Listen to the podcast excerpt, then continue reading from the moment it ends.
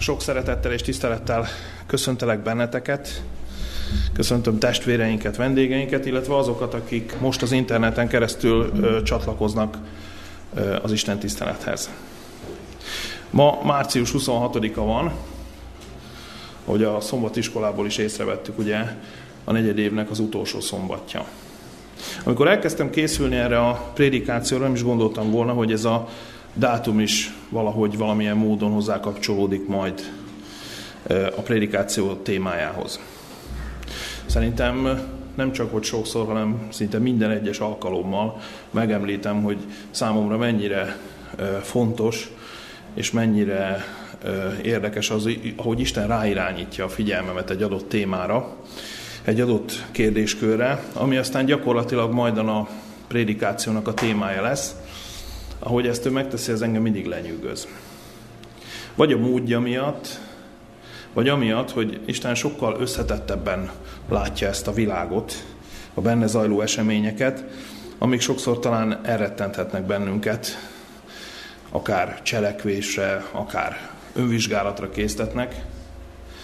És hiszem, hogy ezekkel együtt, azokkal az eseményekkel együtt, amik talán nyugtalanítanak bennünket, vagy félelemmel töltenek el, hiszem azt, amit a római levél 8. fejezet 28. versében olvasunk, hogy tudjuk pedig, hogy azoknak, akik Istent szeretik, minden a javukra van. Szóval, hogy is kapcsolódik ez a dátum a prédikáció témájához? Mi, akik itt élünk Magyarországon, tudjuk, hogy a következő hétvégén népszavazás és országgyűlési választások lesznek. Nem célom ennél többet mondani erről a dologról, nem szeretnék semmilyen politikai üzenetet, utalást vagy befolyásolást tenni innen, hiszen az nem lenne sem helyén való, sem méltó, sem a helyhez, sem az időhöz.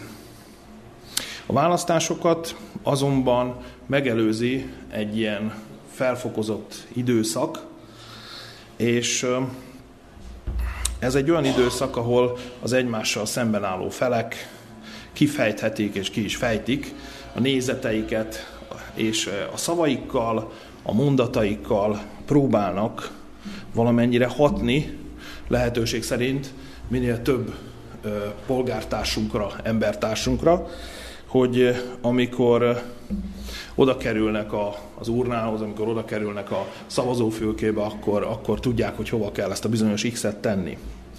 És ezekben az időszakokban, vagy ebben az időszakban, ezekben a napokban elhangoznak aztán mondatok, jelszavak, szlogenek, és nem csak az elkövetkezendő egy hétben, de talán még az azutáni pár hétben is ezek majd valahogy így a fülünkben fognak csengeni. Egyik reggel, amikor a rádiót hallgattam, ez a fajta gondolatsor jutott eszembe, hogy hallgattam a híreket. Illetve az, hogy az emberi szavaknak mekkora hatása van. Vagy legalábbis mekkora hatást tulajdonítanak sokszor neki. És ameddig azt gondolhatnánk, hogy a kimondott szavainkkal elsősorban másokat tudunk befolyásolni, addig találtam, felhívták a figyelmemet egy nagyon jó Ellen White-ti idézetre, amit a Jézus élete című könyv 266. oldalán találunk, ami egy picit másról beszél. Máshogy közelíti meg ezt a dolgot. Ott azt olvassuk, hogy a szavak többet jelentenek a jellem kinyilvánításánál, és ezek vissza is tudnak hatni a jellemre. Az embereket befolyásolják saját szavaik. Veszélyes dolog kétkedő szót kimondani, veszélyes kétségbe vonni, bírálni az isteni világosságot. Nagyon érdekes, hogy nem tudom, mennyire vagyunk ennek a tudatában. Mennyire figyelünk oda, amikor beszélünk, hogy ez, ez saját magunkra is visszahat. Nem feltétlenül másokat tudunk csak befolyásolni vele, hanem ezek a szavak nagyon is vissza tudnak köszönni. Hadd egy másik példát, ami nem a választásokkal kapcsolatos. Ugyanilyen meghatározó történés, most már több éve itt van velünk a Covid, és gondoljatok bele, hogy mennyire van hatása a szavaknak. Amikor a világ vezető orvosai és a világ vezetői azt mondták, hogy a maszk az igenis képes megvédeni a betegség terjedése ellen, és aki nem akar rosszat sem az embertársainak, sem önmagának, az viselje azt, akkor kis túlzása, de azt lehet mondani, hogy az egész emberiség maszkot húzott. Persze tudjuk, hogy van, aki megkérdőjelezte ezt, nem is akarok erre kitérni, de el lehet mondani azt, hogy valahol elhangoztak szavak, amik aztán tettekre sarkalták embertársainkat, és valóban kis túlzásra lehet azt mondani, hogy tényleg az egész emberiség maszkot húzott erre az időszakra, amit nemrég tettünk le. A szavaknak igenis óriási erejük van. Tudnak mutatni olyan dolgokat, amit nem látunk. Gondoljunk bele. Egyszerű emberként képesek vagyunk arra, hogy belássunk a mennybe. Képesek vagyunk látni, hogy mi történik ott. Hát a válasz az az, hogy nem. Ugyanakkor Isten profétájának a szavain keresztül igen.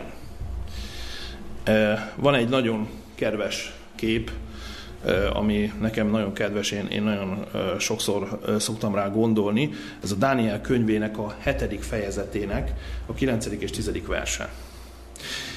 Itt a proféta szavain keresztül belepillanthatunk a mennybe. Belepillanthatunk Isten tróntermébe, és azt olvassuk, hogy nézém, mi királyi székek tétetének, és az öregkorú leüle, ruhája hófehér, és fejének haja, mint a tiszta gyapjú, széke tüzes láng, ennek kerekei égő tűz, tűz folyam foly, és jő valaki az ő színe felől, ezerszer ezren szolgálnának néki, és tízezerszer tízen állnának el előtte, ítélők ülének le, és könyvek nyittatának meg. Ez itt nem is csak egyszerűen egy kép, hanem egy cselekmény sorozat, amit látunk, ez egy kép az ítéletről. Ahol ítélők ülének le, Istennel együtt, és könyvek nyittatának meg. Ha megnézzük a jelenések könyvének a 20. fejezetének a 12. versét, ott még egy kis adalékanyagot, egy, egy plusz információt is kapunk hozzá, a 20. fejezet 12. verséből csak azt, azt a részt idézném, hogy is megítéltetének a holtak azokból, amik a könyvekbe voltak írva, az ő cselekedeteik szerint. Nem tudom, mennyire szoktuk a szavakat, a szavak kimondását cselekedetnek gondolni, pedig azok. És hogy a Biblia is ugyanígy gondolja ezt, azt viszont Máté Evangélium a 12. fejezet 36. és 37. versén keresztül látjuk meg. Itt azt olvassuk, de mondom néktek, minden hivalkodó beszédért, amit beszélnek az emberek, számot adnak majd az ítélet napján. Mert a te beszédeidből ismertet el igaznak, és a te beszédedből ismertet el hamisnak. A példabeszédek könyvének a 18 fejezet 21. verse rövidebben, de ugyanezt erősíti meg, ahol azt olvassuk, hogy mind a halál, mind az élet a nyelv hatalmában van. Amint látjátok, hihetetlen nagy felelősség, hogy euh, hogy beszélünk. Az örök életünket, az örök sorsunkat tudja eldönteni az, hogy hogyan, mit, és kinek mondunk. Nem tudom, hogy belegondoltatok ebbe. Amikor ezt a fenti szakaszt olvastam, akkor én őszintén megijedtem. Azt hiszem, nekem még van simán fejlődni való ezen a téren.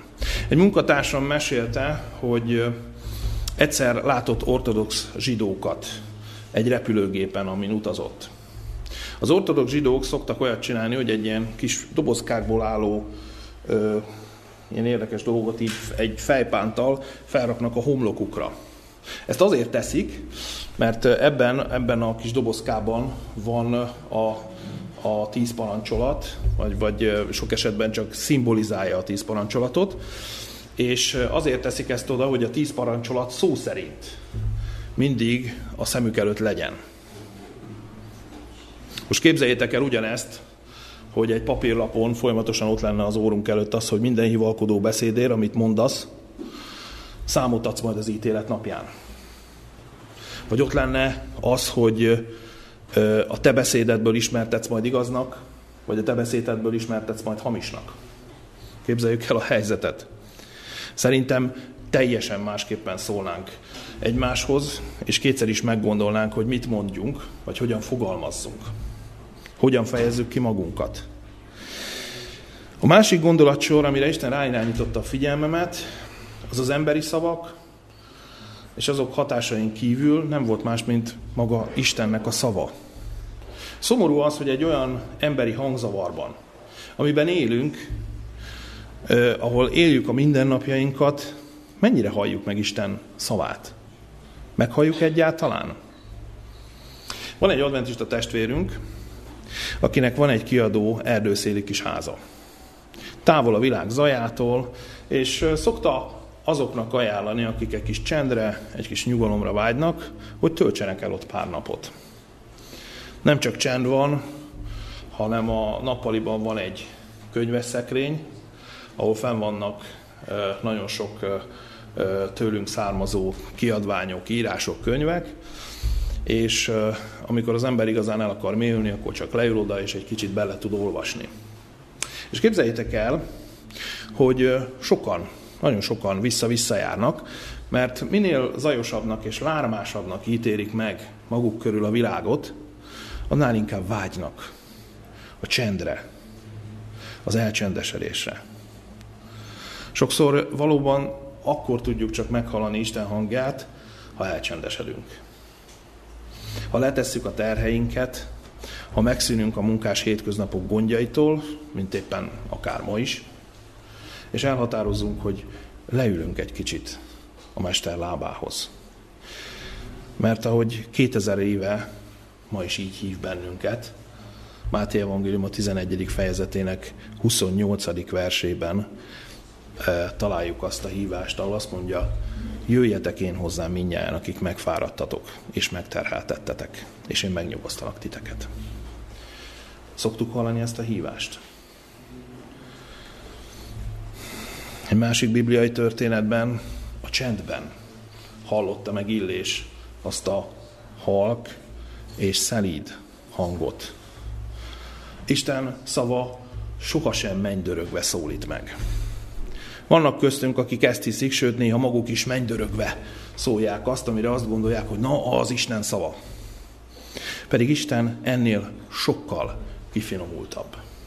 Sokkal személyre szabottan, sokkal személyre szabottabban tud megszólítani bennünket, hiszen ő a mi teremtőnk.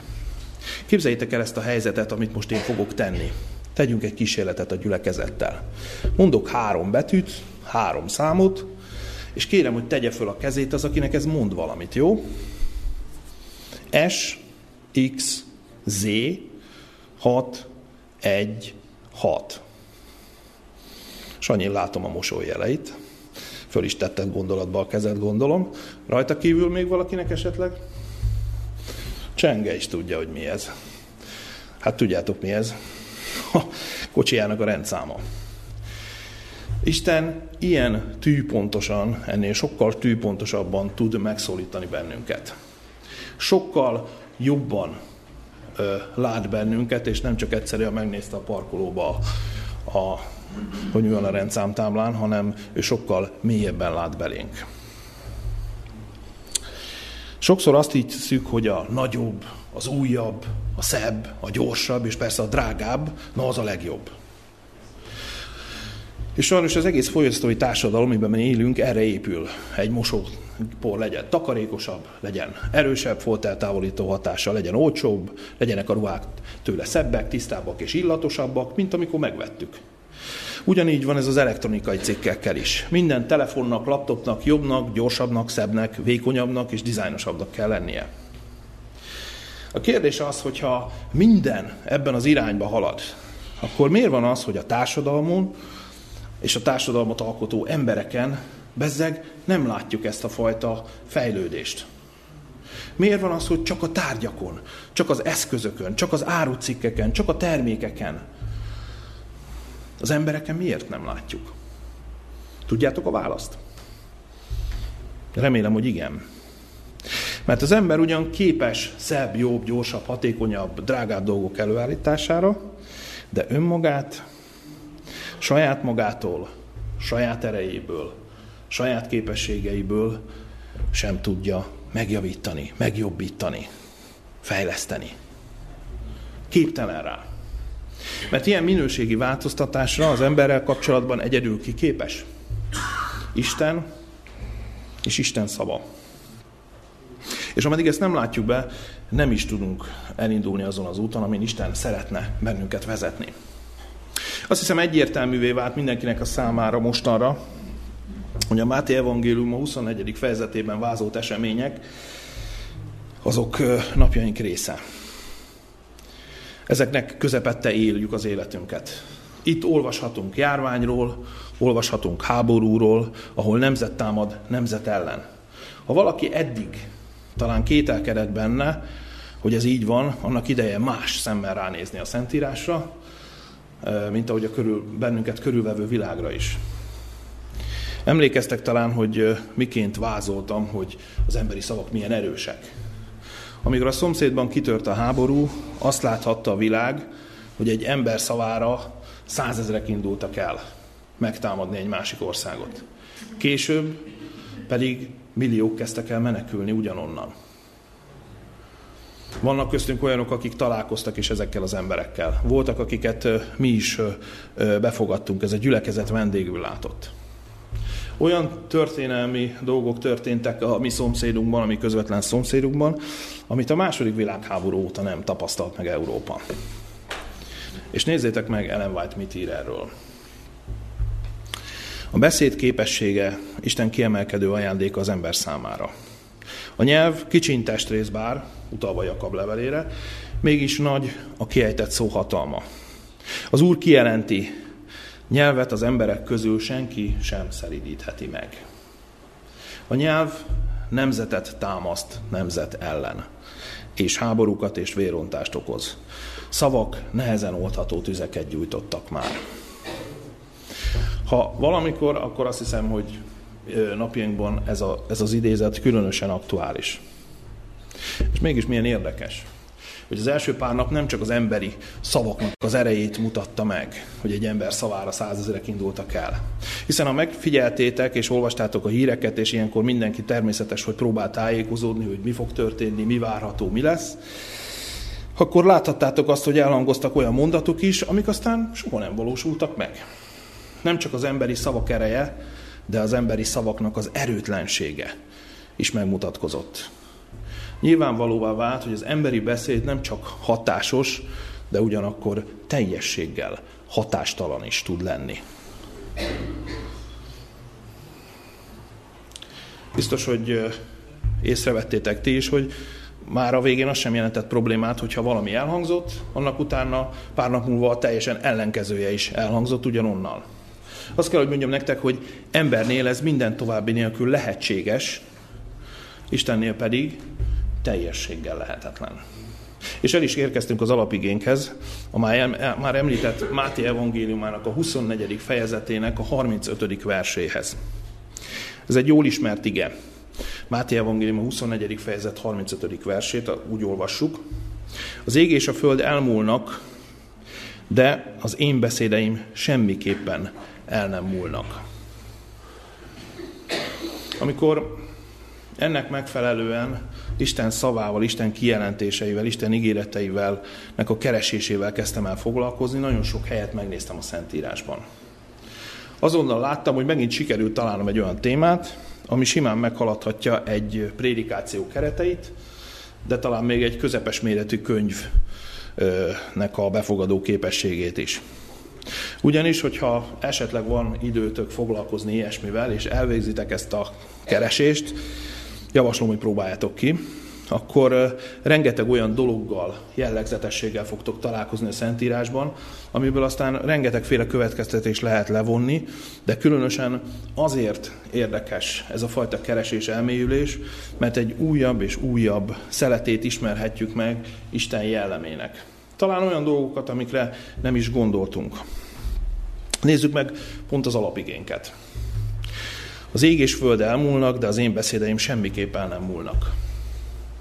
Itt nem csak arról van szó, hogy Isten szava mindörökké megmarad, hanem miről van még szó? Például azt látjuk, hogy az ég és a föld elmúlhatnak. De ha valami érdemes a fennmaradásra, és fenn is fog maradni örökké, az nem más, mint az Isten szava.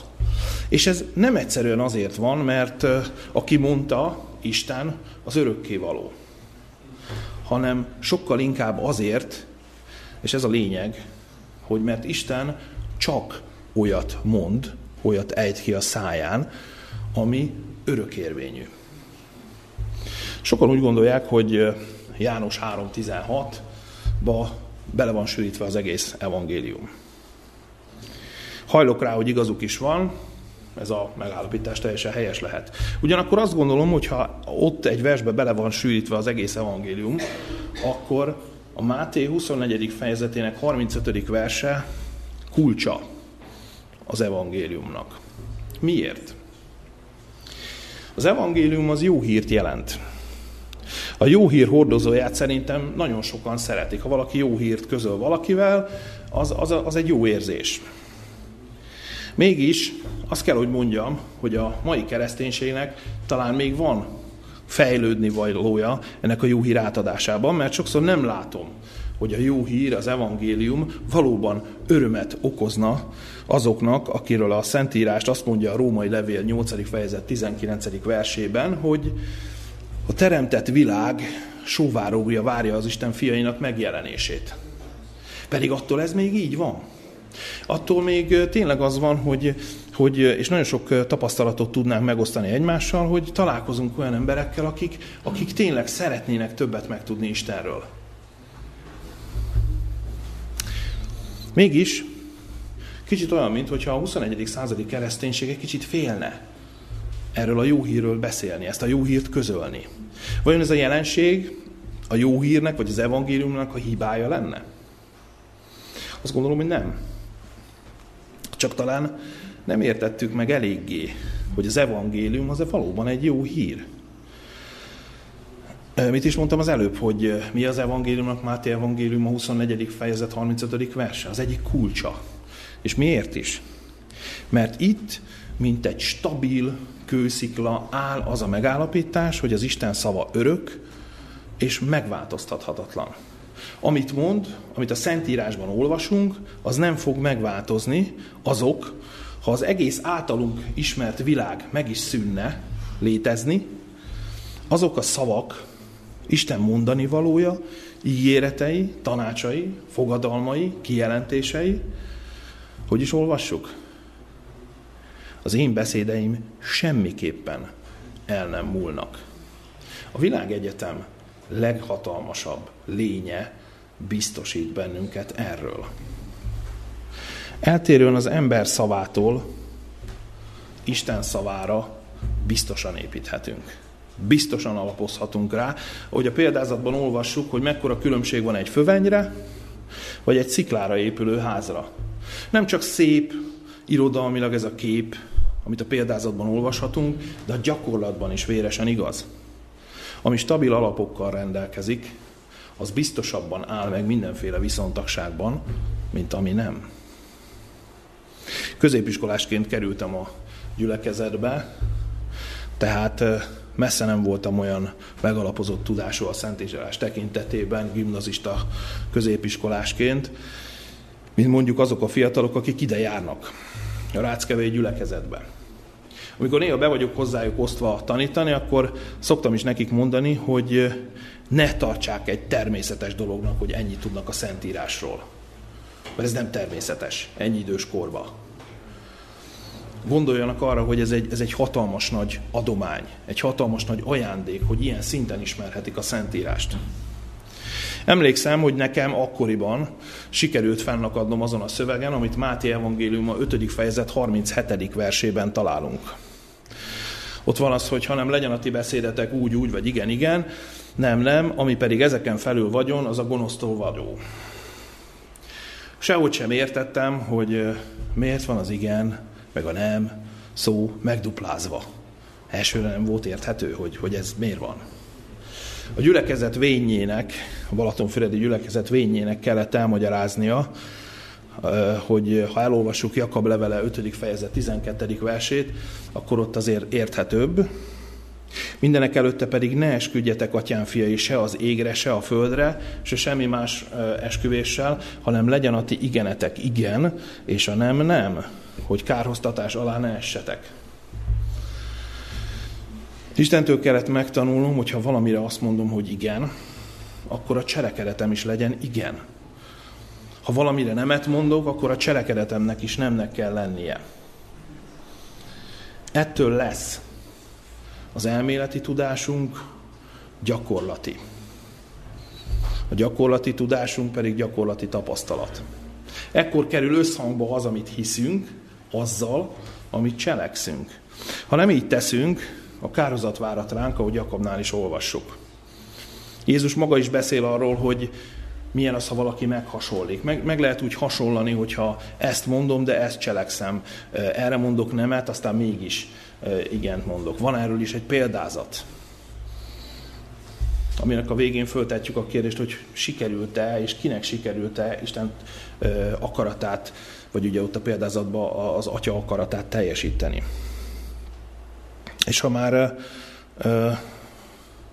Jakabnál tartottunk, érdemes megnézni ugyanitt a harmadik fejezet második versét, szinte kikerülhetetlen a beszéd és a szavak témájában. Ha valaki beszédben nem védkezik, az tökéletes ember, képes az egész testét is megzabolázni. A 8-12. szakasz, a 8-12. terjedő versek ugyanígy ebben a fejezetben, ennél pedig Jakab rávilágít arra, hogy mit is tett a bűn az emberi beszéddel, mit is tett az emberrel. Azt mondja, hogy ez a nyelvet, erről volt szó előzőleg, az emberek közül senki nem szeridítheti meg. Fékezhetetlen gonosz az, halálos méreggel teljes. Ezzel áldjuk az Istent és Atyát, és ezzel átkozzuk az embereket, akik az Isten hasonlatosságára teremtettek. Ugyanabból a szájból jön ki az áldás és az átok.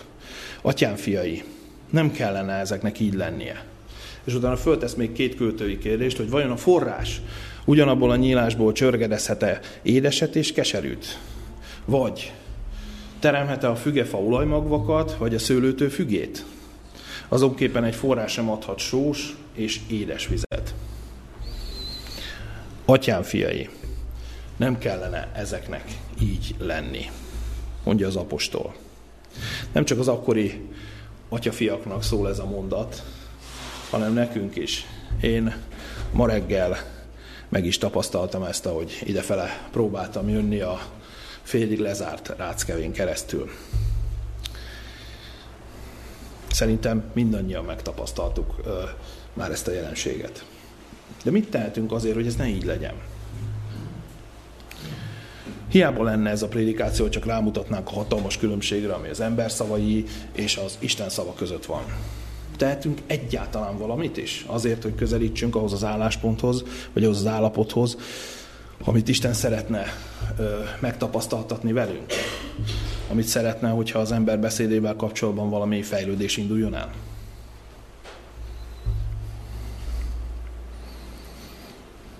Nézzük meg a 119. Zsoltár 15. és 16. versét. Itt azt találjuk, hogy a te határozataidról gondolkodom, és a te jösvényeidre nézek. Gyönyörködöm a te rendeléseidben, a te beszédedről nem feledkezem el. Egyre másra látszik, hogy akkor, amikor az egész világ sajnálatos módon egyre jobban távolodik és távolodik Istentől, és minden olyan dologtól, amit Isten szeretne az emberek közösségben megélni, nekünk, akik a gyermekeinek mondatunk, akiknek a gyermekeinek valljuk magunkat, magunkat éppen most kellene igazán közelíteni, közelebb vinni Istenhez. Hogy tanuljunk tőle. Értsük meg jobban, hogy mit szeretne tenni, miért munkálkodik az életünkben. Ameddig meg tudjuk azt tenni, ahogy itt többször el is hangzott, még szabadon, még békességbe, még félelem nélkül. Ellen White, így ír erről a folyamatról. Isten beszéde, az írott ige, a természet könyve és az Istennel szerzett tapasztalatok az igazság csodálatos tárháza. Krisztus munkatársai ezekből a kincsekből merítenek. Az igazság utáni kutatás közben Istenre figyelnek, nem pedig nagy emberekre, akiknek bölcsessége Isten előtt bolondság. Az Úr a maga eszközeivel megismerteti önmagát mindazokkal, akik tudakozódnak utána. Ha szeretnénk többet tudni Isten szaváról, érdemes feltennünk a kérdést, mit mond még a Szentírás Isten szaváról? Nézzünk meg a teljesség igénye nélkül, most a saját szombatiskolámat idézem, ahol a testvérekkel arra jutottunk, hogy az, az ott, ott feldolgozott téma is olyan, hogy gyakorlatilag a szombatiskolai keretek nem lennének rá elegek. Itt is a teljesség igénye nélkül nézzünk meg néhány szakaszt, ami egy felfel villantja azt, hogy mit érdemes, vagy mit, mit lehet tudni Isten szaváról. Példabeszédek könyve 30. fejezet 5. versében azt olvassuk, hogy az Istennek teljes beszéde igen tiszta, és pajzs az ahhoz folyamodóknak. Az Isten szava képes védelmet nyújtani. Biztos vagyok benne, hogy az itt jelenlevőknek van legalább egy, de szerintem rengeteg tapasztalata ezzel a védelemmel kapcsolatban. Nem csak fizikai, hanem azon túl lelki védelmet is ad Isten szava. Nem csak a nehézségeken segíthet át bennünket, de meg tud bennünket védeni ott, ahol mások sajnos elbuknak, mert nem folyamodtak ezért a védelemért. Nem folyamodtak Isten szavának a védelméért. És a legcsodálatosabb az, hogy Isten akkora figyelemmel és szeretettel van irántunk, hogy sok esetben még arra sincsen szükség, hogy amikor hozzáfolyamodunk, teljes egészében meg kellene fogalmaznunk, vagy meg kellene tudnunk fogalmazni a mondandókat. Nagyon szép a 139. Zsoltárnak a negyedik verse, amit nagyon sokan ismertek, mikor még nyelvemen sincs a szó.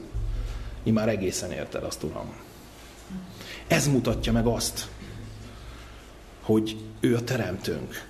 Annyira ismer bennünket, annyira lát, belénk lát, nem is tudnánk elrejteni előle semmit. És még a nyelvemen sincs a szó, amikor ő azt már érti. Még meg se fogalmaztam, lehet, hogy talán még el se hagyta a számot, és már tudja, hogy mit szeretnék. Ilyen teremtők van nekünk.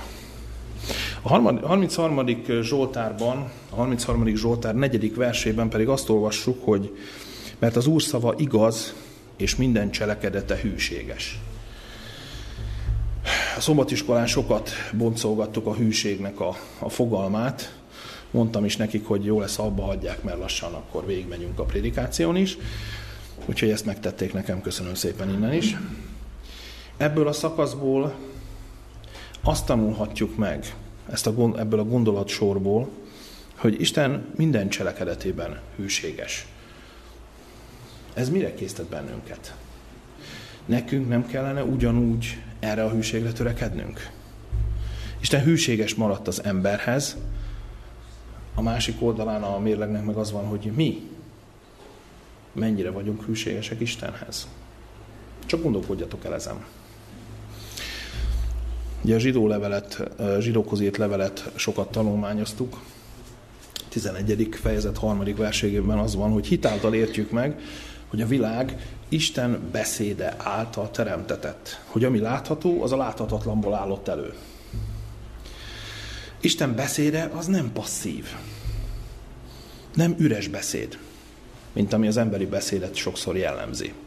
Nem csak egyszerűen elhangzik, hanem teremtői hatalma van. Isten a szavai által teremtette mindazt, amit körülvesz bennünket. Nem csak a tárgyakra gondoltok meg, ne csak az élővilágra, minden törvényszerűségre, amit körülvesz bennünket, úgy teremtette meg, hogy kimondta, hogy legyen. Az ő szavának ilyen hatalma van. Hogyha csak ezt a kis szeletét látnánk meg, és értenénk meg Isten szavának, az ő jellemének a tulajdonságaiból, mert ez a tény önmagában elegendő lenne ahhoz, hogy dicsőítsük és féljük Istent a teljes valóból. Ugyanúgy a zsidókhoz írt levél negyedik fejezet 12. versében ezt olvassuk. mert az Istennek beszéde élő és ható, és élesebb minden kétérű fegyvernél, és elhat a szívnek és a léleknek, az ízeknek és a velőknek megoszlásáig, és megítéli a gondolatokat és a szívnek indulatait. Ez a szakasz ugyanazt a gondolatot erősíti meg bennünk, mint az előbbi. Isten szava sohasem egyszerűen elhangzik, hanem aktív és cselekvő. Viszont itt meg tudjuk figyelni azt, hogy Isten képes a legmélyebb bensőkig is megérint, megérinteni bennünket. Meg tudja ítélni a gondolatainkat és a szívünknek az indulatait. Nagyon nagy különbség az, mikor egy, erre egy ember vállalkozik. Jó lenne szembesülni azzal, hogy az képtelenség. Isten képes rá, és sokszor azt hiszik, hogy képesek vagyunk rá, és ez nem így van. Isten rá tud mutatni a hiányosságainkra, és inkább ő mutasson rá, mert akkor talán bűnbánatra késztethet. És végül Istenhez magához vezethet vissza. 29. Zsoltár önmagában is egy Zsoltár Isten szaváról, de most csak a negyedik verset hadd emeljem ki belőle. Az Úr szava erős, az Úr szava fenséges. Itt álljunk meg egy pillanatra. Ha Isten szava örök, ha Isten szava erős, ha Isten szava igaz és megbízható, akkor miért félünk hallgatni Isten szavára? Miért félünk beszélni Isten szaváról? Mondanám, ahogy az talán néha is hangzik, hogy válaszhoz nem kell visszamenni Ádámhoz és Évához, pedig ebben az esetben de. A Mózes első könyve harmadik fejezet tizedik versében a bűnesetet követően Isten elkezdte keresni az emberpárt. Aki elrejtőzött ő előle, majd amikor végre válaszoltak a hol vagy kérdésre, azt mondták, hogy szavadat hallám a kertben, és megfélem lém, mivel hogy mezítelen vagyok, és elrejtezém. A szavadat hallotta, és megfélem lett. Valahol itt kezdődött el az, amikor az ember már nem egészen úgy reagált Isten szavára, ahogyan az előtt.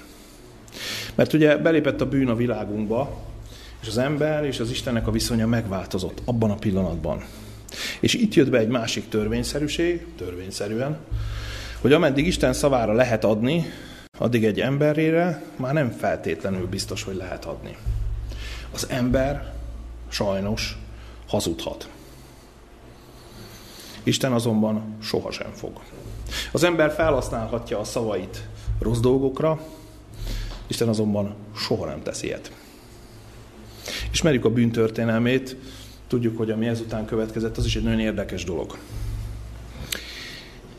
Akkora mértéket öltött a gonoszság a földön, hogy csak Noé és családja találtatott igaznak. Isten megtartotta őket az özönvíz idején, de lássuk csak, hogy mi történt ezután az emberiséggel.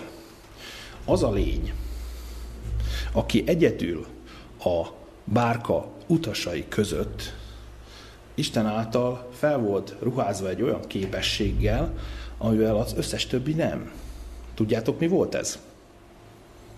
A beszéd. A beszéd képessége.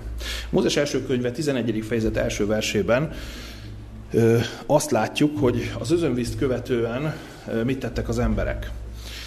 Mind az egész földnek pedig egy nyelve és egyféle beszéde volt.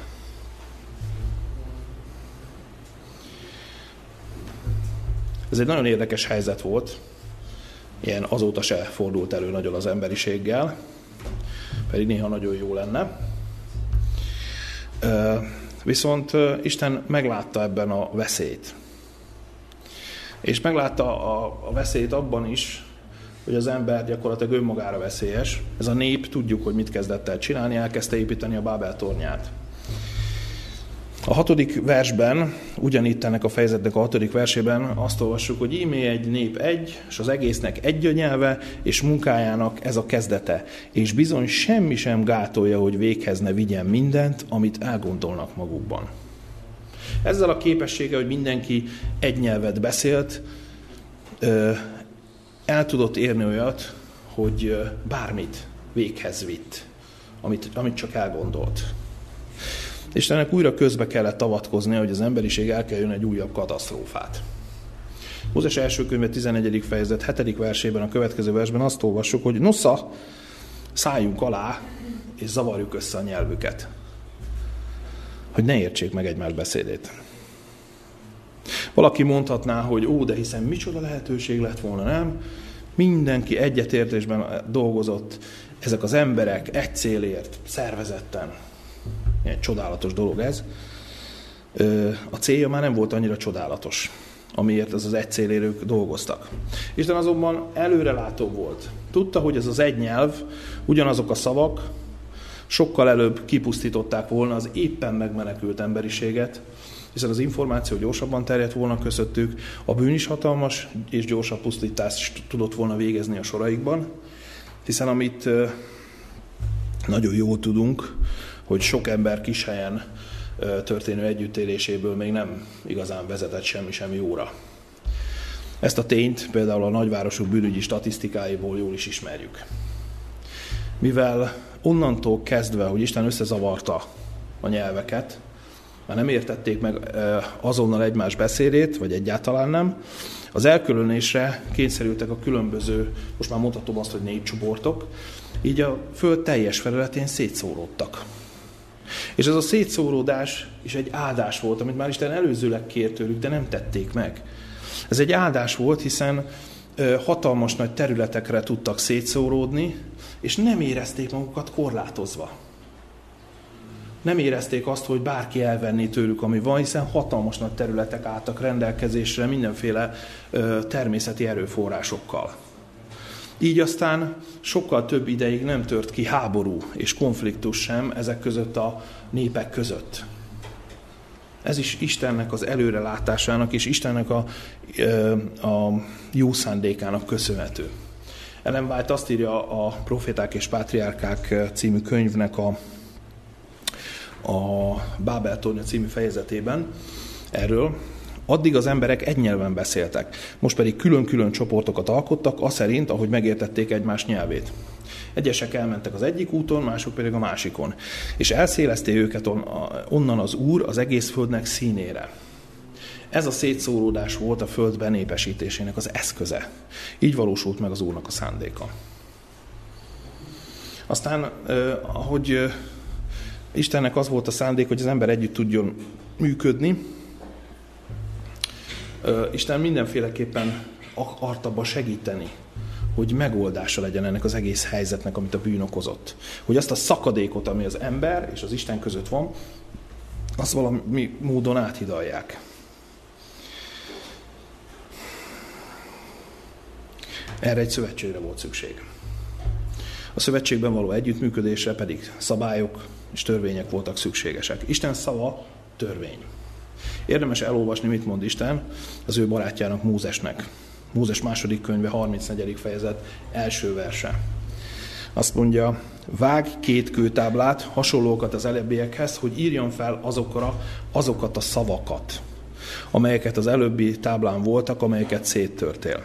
Tudjuk, hogy itt már második alkalommal ö, történik ez a dolog. És ugyanennek a fejezetnek a 27. és 28. versében olvassuk azt, hogy és mondta az Úr Mózesnek, írd fel ezeket a szavakat, mert ezeknek a szavaknak értelme szerint kötöttem szövetséget veled és Izraellel. És ott vala az Úrral 40 nap és 40 éjjel, Mózes, kenyeret nem evett, vizet sem ivott, és feli rá a táblákra a szövetség szavait, a tíz parancsolatot. Csak gyorsan Mit, mit jegyez fel az ezutáni időkről a Szentírás? Negyedik, Mózes 4. könyvek 9. fejezet 18. versében például az úr szava szerint mentek vala Izrael fiai, és az úr szava szerint táboroztak. Mindaddig, ameddig a felhő át vala hajlékony, táborban maradnak vele. Az, a 23. versben pedig az úr szava szerint járnak vala tábort, és az úr szava szerint indultak el. Az úrnak rendelését megtartották, az úrnak Mózes által való szava szerint. Ezekből a szakaszokból két dolog derül ki. Amit említettem is, Isten szava törvény. És hogyha a második, ha Isten szava szerint járunk el, akkor szervezettek leszünk, mint ugyanúgy abban az időben Isten népe.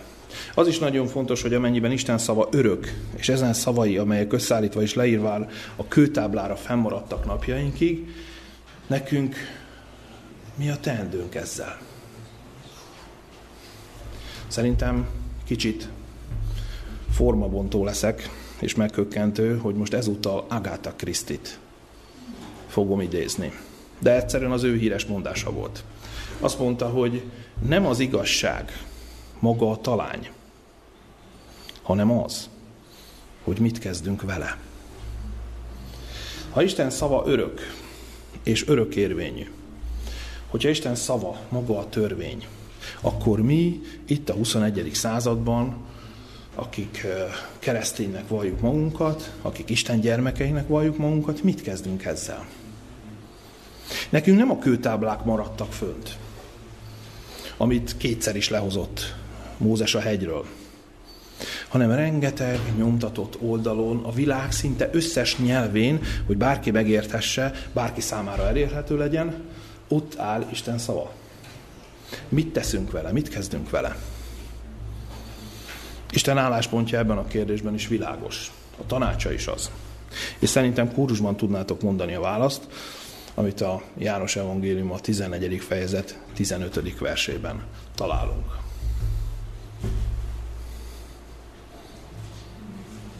Tudjátok kórusban mondani? Ha engem szerettek, az én parancsolataimat megtartsátok. Így tudunk válaszolni erre, hogy mit kezdünk vele.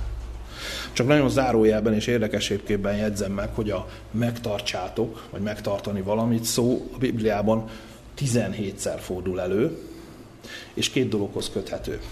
Egyszer Isten törvényéhez, amit meg kell tartani, és ebből a 17 előfordulási helyből ötször kifejezetten a szombat megtartására vonatkozik ez a szó. Miért érdemes nem csak megtartani, de jól ismerni, és Isten szavát a mi időnkben, abban az időben, amiben élünk? Szerintem egy jó választ szeretnénk kapni erre a kérdésre. Érdemes elolvasni a bibliai kommentárból Ellen White-nak a cikkét. Amint közeledünk a vég idejéhez, a hamisság úgy összevegyül az igazsággal, hogy csak azok lesznek képesek megkülönböztetni az igazat a tévedéstől, akik a Szentlélek vezetése alatt állnak. Az úr angyalai megbízást kaptak, hogy szigorúan őrködjenek azok felett, akik bíznak Istenben, és ezek az angyalok mindig a segítségünkre lesznek, amikor szükség van rájuk. Minden nap az Úrhoz kell járulnunk a hit teljes bizonyosságával, és tőle kell bölcsességet kérnünk. Azok, és itt jön a lényeg, akiket az Úr szava vezérel, teljes bizonyossággal különbséget tesznek majd az igazság és hamisság, a bűn és az igaz élet között. Összegezve, Isten mindig, mindig is beszélt a teremtményeihez. Már a kezdetektől fogva kinyilvánította magát az emberi világnak. Szól hozzánk a teljes teremtett világ által, szól a letűnt koroknak a ma is aktuális üzenetét hordozó profétáink keresztül, szól hozzánk az ő szent lelke által, szól hozzánk keresztül, a Szentíráson keresztül, Továbbá, ahogy egy idézetben találtam, minden proféták, papok és királyok legnagyobbika az ő egyszülött fián, Jézus Krisztuson keresztül szól hozzánk. Ezt látva, megértve azt hiszem, az a legjobb, ha mi is követjük Isten egyik legjobb barátjának a tanácsát. Ezzel szeretném zárni a közös elmélkedésünket. Mózes 5. könyvének a 13. fejezetének 4. versében olvassuk. Az Urat, a ti isteneteket kövessétek, és őt féljétek, és az ő parancsolatait tartsátok meg, és az ő szavára hallgassatok, őt tiszteljétek, és ő hozzá ragaszkodjatok. Amen. Szerető mennyi atyánk, köszönjük néked ezt a kegyelmet, hogy még van lehetőségünk békében összegyűlni, hogy még van lehetőségünk békében hallani a Te üzenetedet. Köszönjük azt, hogy a Te szavad még szólhat a szószékekről, és köszönjük azt, hogy Te annyira szeretsz bennünket, hogy adtad az igét, amin keresztül jobban megérthetünk téged, amin keresztül közeledni tudunk hozzád, amin keresztül meg tudjuk érteni azt, hogy mit miért teszel, nem csak a múltban, hanem a jelenben, a mi életünkben, testvéreink életében, az egyház életében. És köszönjük azt, hogy, hogy a te szavad mindig egy különleges dolog lesz. Különleges, amin semmi nem változtat, különleges, mert minden elmúlhat körülötte, a te szavad mégis örökké meg fog állni. Kérlek segíts, hogy ebbe a sziklaszilárd pontba tudjunk kapaszkodni, hogy tudjuk tanulmányozni. Segíts bennünket arra, hogy meg tudjuk érteni azt, amit te a szavaidon keresztül szeretnél mondani. Kérlek segíts, hogy ezek a szavak ezek ne csak megértésre, hanem cselekvésre is találjanak bennünk, és kérlek segíts, hogy akkor, amikor már nem csak elméletben, de gyakorlatban is tudjuk azokat a drága igéket cselekedni, alkalmazni, akkor kérlek segíts, hogy ezen keresztül hozzád még közelebb és közelebb tudjunk kerülni. Tudjuk azt, hogy nem csak a te szavad örökkévaló, hanem az az ország is, amit a mi számunkra készítesz. Kérlek segíts, hogy mindannyian ott tudjunk lenni, mindannyian tovább tudjuk tanulmányozni azokat a szavakat, amik tőled származnak, hiszen tudjuk azt, hogy az örökké valóság is kevés idő lesz ahhoz, hogy minden mélységében megérthessük ezeket. És kérlek áldjál meg bennünket, ne csak azokat, akik itt jelen vagyunk, hanem mindenki, aki hallja az, a te igédet, mindenki, aki ma térdet hajt mi gyülekezeteinkbe, és minden embert, aki, aki most nehézségben szenved, kérlek áld meg, és te segítsed meg. Köszönjük, hogy hozzád emelhetjük a tavunkat. Jézus nevében kértük ezeket. Amen.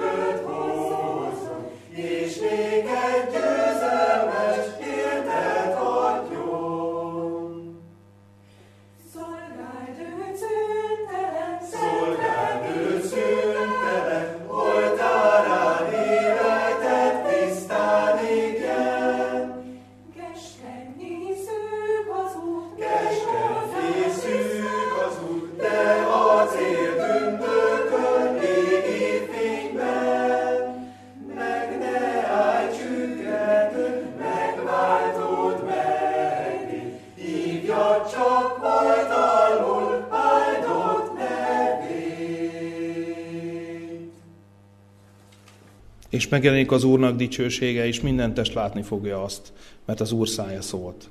Szózat szól, kiálts, és mondta, mit kiáltsak? Minden test fő, és minden szépsége, mint a mező virága. Megszárad a fű, elhult a virág, az Úrnak szele fuvar rá, bizony fű a nép. Megszárad a fű, elhult a virág, de Istenünk beszéde mindörökké megmarad. Amen.